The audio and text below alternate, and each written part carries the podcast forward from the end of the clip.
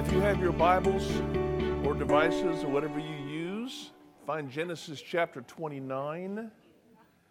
Let me remind you, too, we have study guides on that top shelf on those little black racks on the way out. Grab a study guide and take that with you so we can continue to process what we feel like God is saying to us. I do not know how many wedding ceremonies that I've performed in my career. I, I wish I had kept track, but I, I, I have no idea. I'm sure probably, well, I don't even want to guess. Lots and lots of wedding ceremonies. But I've noticed that, that one thing happens at all of them, every single one of them, and it's very subtle, and most of the people in the crowd probably don't even notice. Now, Cassidy's going to get married in September, so she'll be aware of this now. Kind of, kind of letting the cat out of the bag a little bit here. But this is very significant. Let me just tell you about it.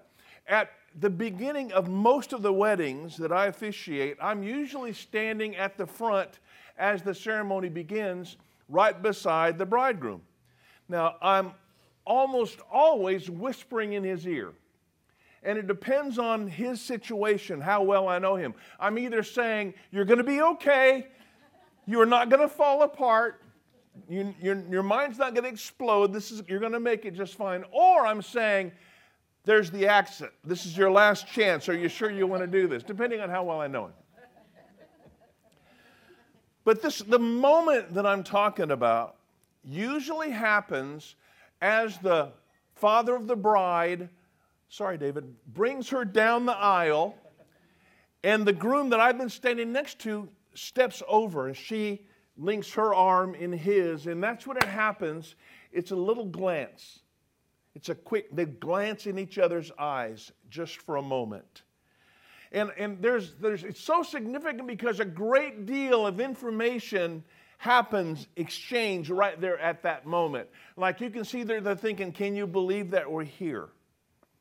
We, we're, we're finally, after all this time, we're finally doing this. And it's kind of a, okay, let's go make this happen. Let's go do this. And, and for some of you married couples here, maybe you remember that moment in your ceremony.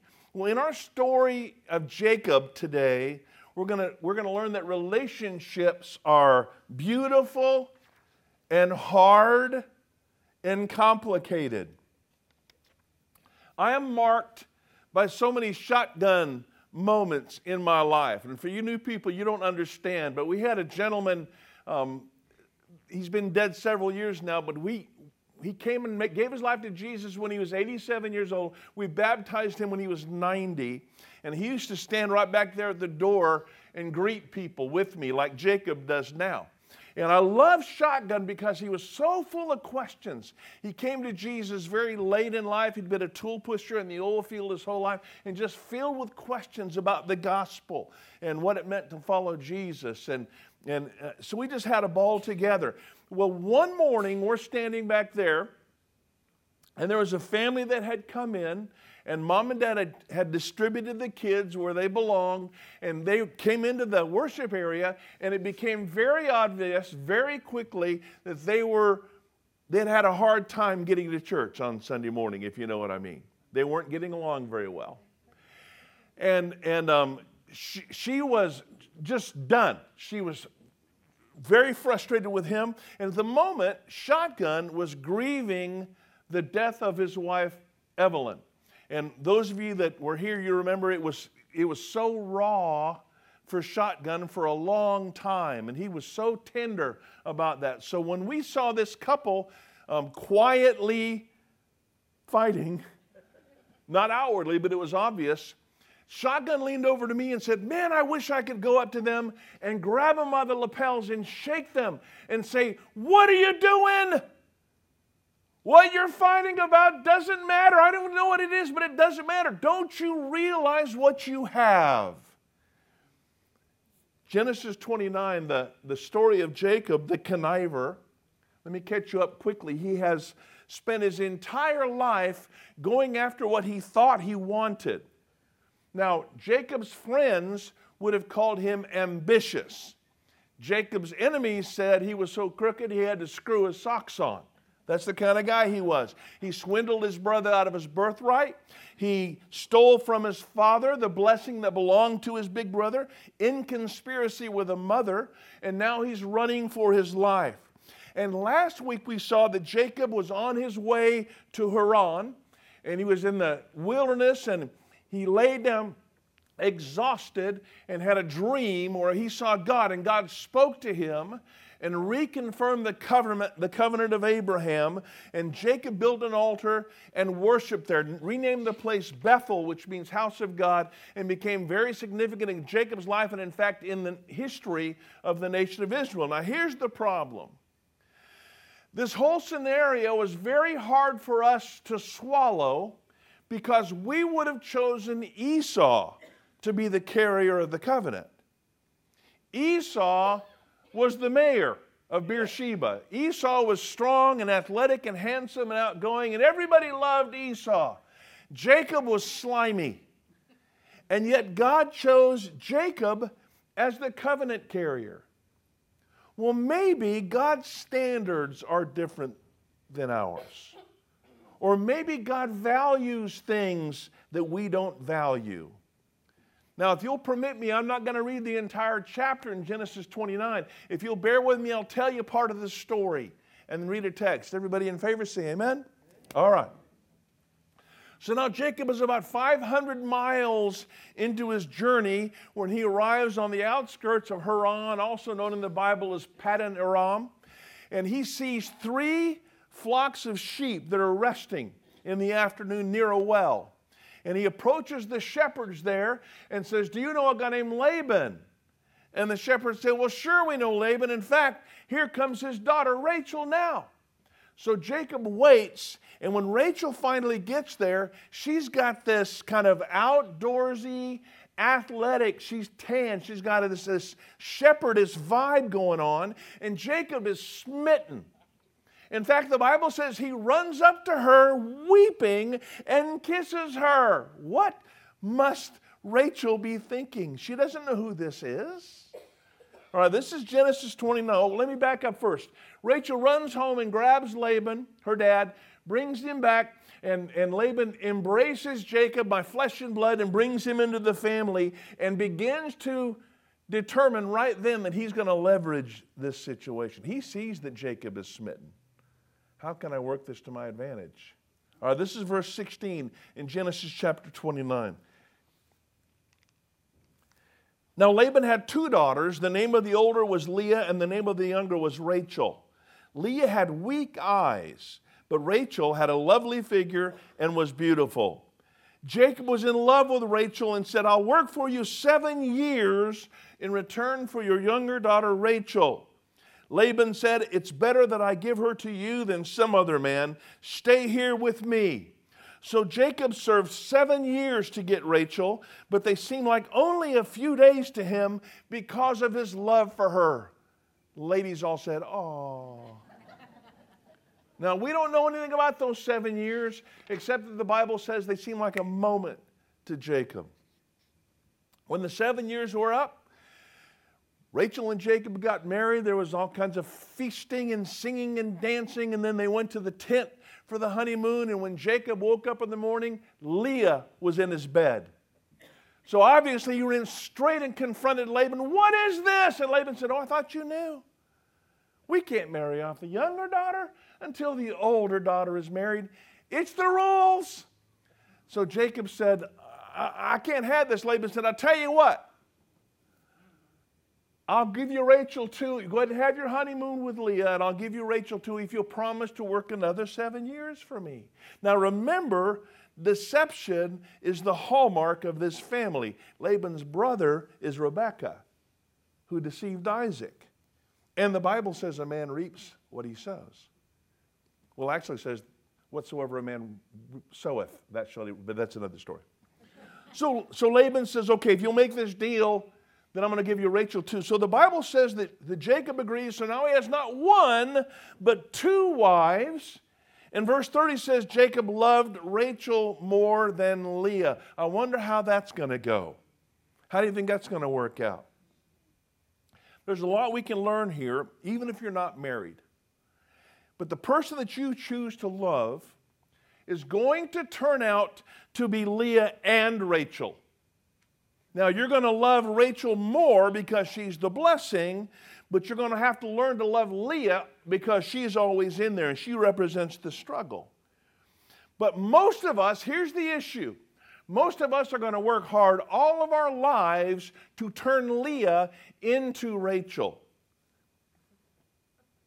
Several years ago, we had a, a young man and a young lady in our college group over in the old building, and they started dating, and they came to me and they decided they wanted to get married. And I always try to do premarital counseling with couples that I agree to marry, and it didn't take long to realize that they weren't going to make it. And I told them that. I said, You got no business getting married. And they said, No, it's all good. We're in love. Everything's going to be fine.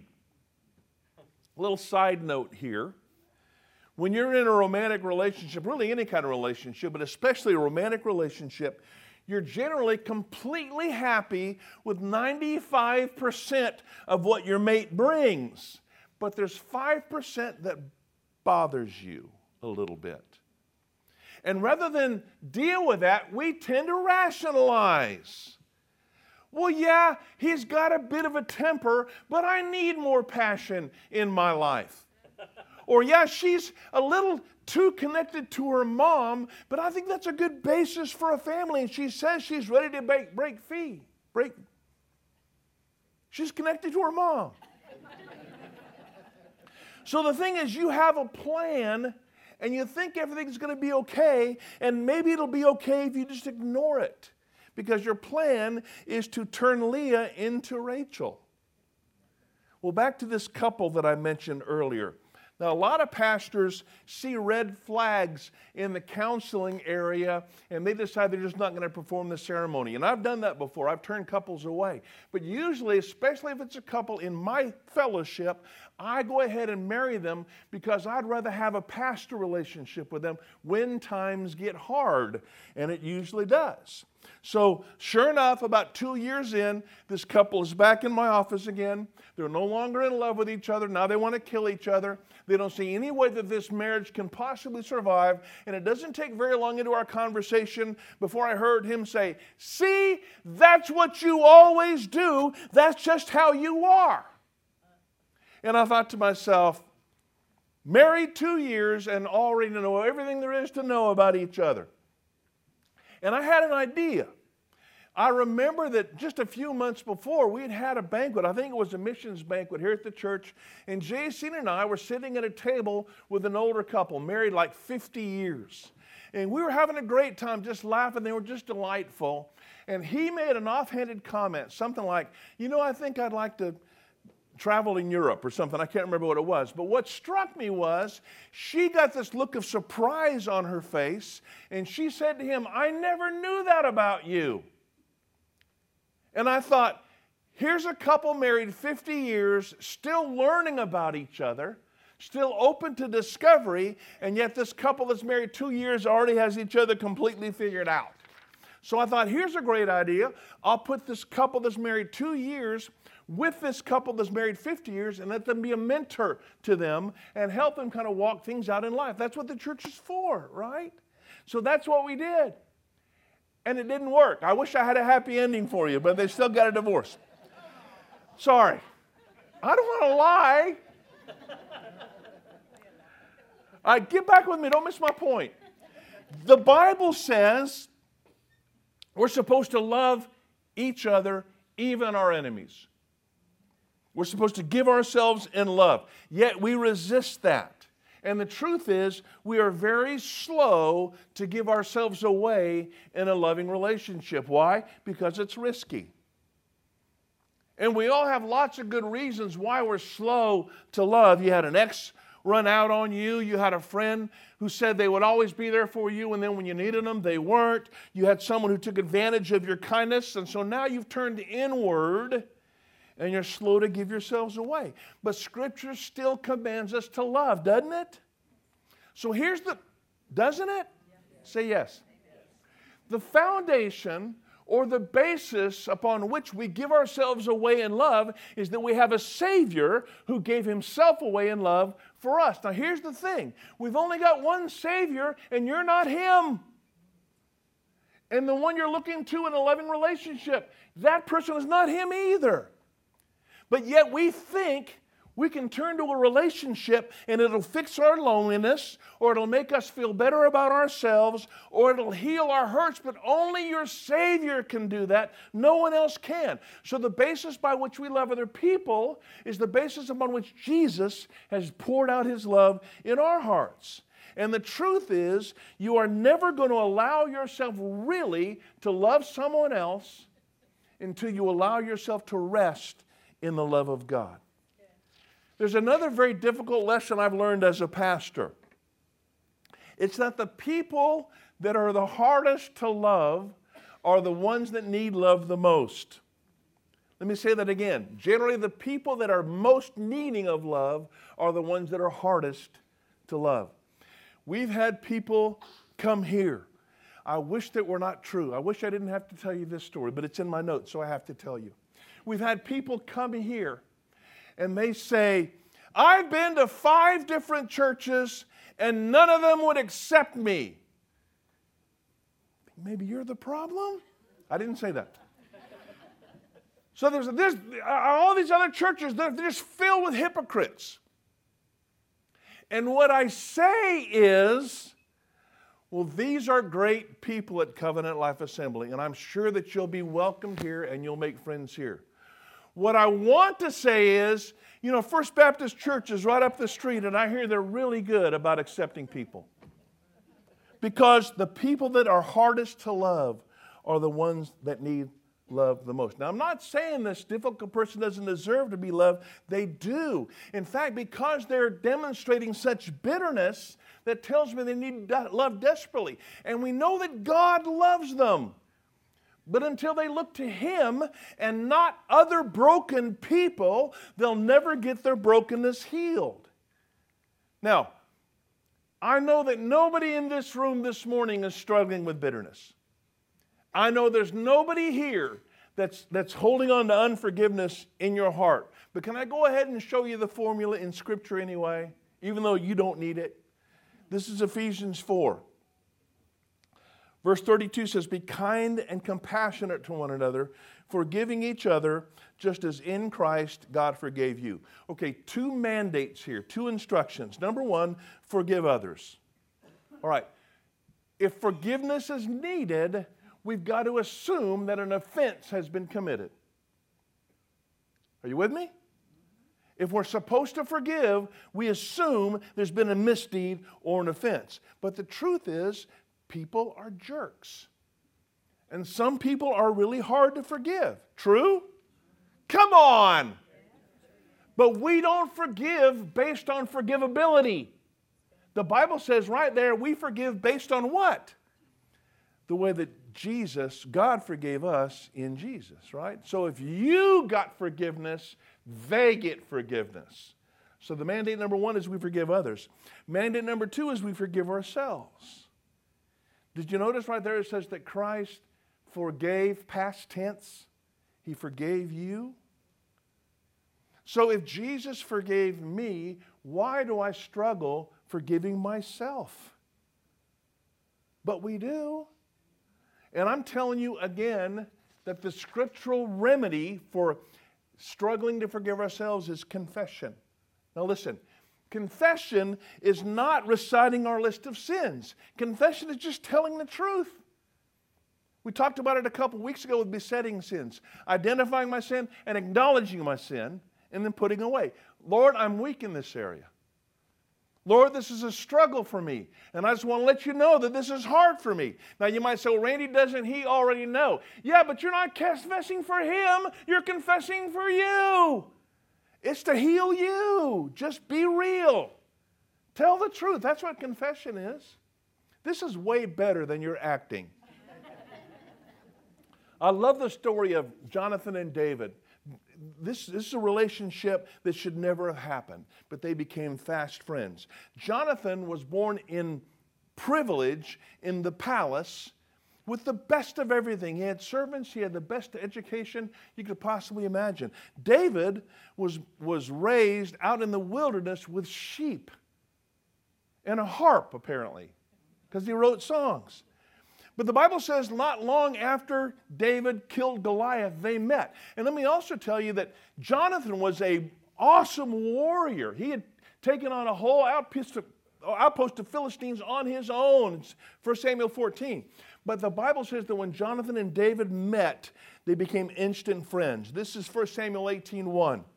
After David had finished talking with Saul, Jonathan became one in spirit with David, and he loved him as himself.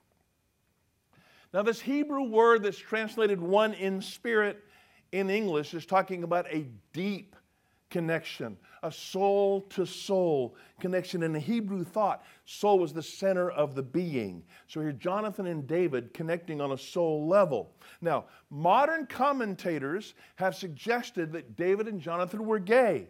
Why? Because one in spirit relationships are incredibly rare, especially among men. I'm sorry, but it's true. Because in our world, the goal is individual attainment.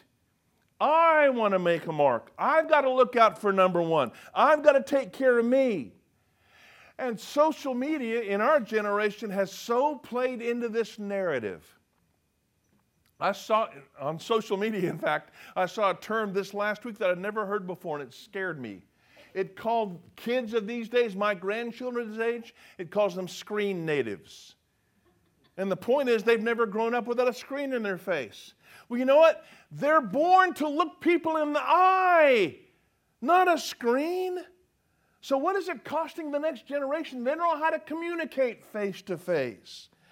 But Scripture says, be kind and compassionate to one another, forgiving each other, just as in Christ God forgave you. So, what I'm trying to tell you is we've got to take the risk. We've got to reach out. We've got to find a way to love others deeply. Look, I know you get tired of hearing about it, but I can't even imagine my life without my spiritual support group.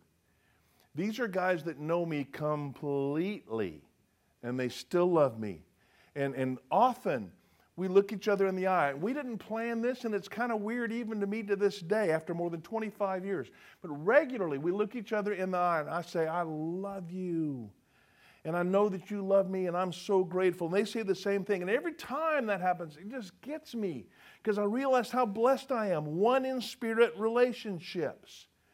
And the truth is, you see couples that have been married a long time, they have the same thing.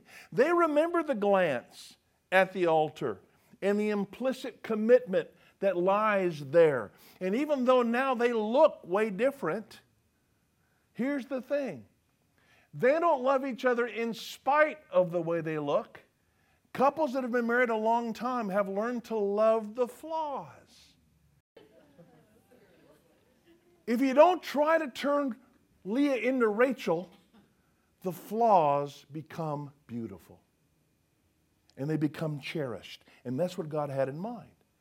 And this type of commitment doesn't just fall in your lap, it's built on a foundation of confession, truth telling, and it's got to be cultivated and protected and nurtured. The point is, Rachel and Leah are both in there, and you got to learn to love both of them. And when it gets hard, you forgive and you rest in God's love. All right, let me close with this. I want you to understand this is not a self help sermon. I don't know about you, but I'm beyond help. But I'm not, this is not some feel good, this is how to have a better marriage sermon. What this is, is that we have been commissioned by God to be the church in here and to impact our world out there, right? For the sake of the kingdom, we, Christ followers, are commanded by God to love other people. And it's hard and it's scary, and I know that. And it's much, much easier just to withdraw to our safe space. It's much easier just to be okay with the friends that I already have. It's, it's easier not to risk loving other people, right? Well, Moses, who's the guy that wrote Genesis, uses a very puzzling phrase that we read earlier. I want you to look at with me again. He said Leah had weak eyes. And I didn't know what that meant. And I know that you needed me to know what that meant. So I went and looked it up in the original language, and the Hebrew word is rach. And here's the problem that Hebrew word has two meanings. One is, is delicate or fragile or somehow substandard. And the other meaning for that word, weak, is lovely and engaging. Now, there's a significant difference between substandard and lovely, right? But when you look at the text, it can be interpreted either way. And I think the Holy Spirit inspired Moses to write it that way. I think that's what God wanted us to get. Because it could have been when Jacob looked at Leah, he could have interpreted that either way as well. And here's the point that person in your life is not perfect. She is Rachel and Leah. She is Jacob, or he is Jacob and Esau. The question is, what do you see? Lovely or weak? Honorable or deplorable? Acceptable or unacceptable? And that's an immense amount of power to give to you, but you have to choose. It's up to you to choose to every relationship in your life. What are you going to see? Weak or lovely? And I'm just telling you the mandate that we've been given by God is to be kind and compassionate to one another, forgiving each other just as in Christ God forgave you. Let's pray. Heavenly Father, I have searched my heart before I stepped up here this morning, trying to ascertain whether there is a little pocket of bitterness somewhere. I'm searching my heart, Father, to see if I'm holding on to some slight or some offense or some misdeed. Someone said to me something in passing. Maybe they were deliberately being hateful. Maybe they had no idea at all. But how I respond is the question. Am I allowing that to dwell in my heart? where the book of Hebrews says a root of bitterness could grow up and affect all my relationships? Is it possible, Father, that there's something in me that I've not forgiven? And when I think about how much I'm forgiven, how you forgave me, it cost the blood of your Son on the cross to purchase my forgiveness. And now that I wouldn't forgive someone else, that I would hold on to unforgiveness and allow that to become bitterness against someone else, Jesus, please forgive me.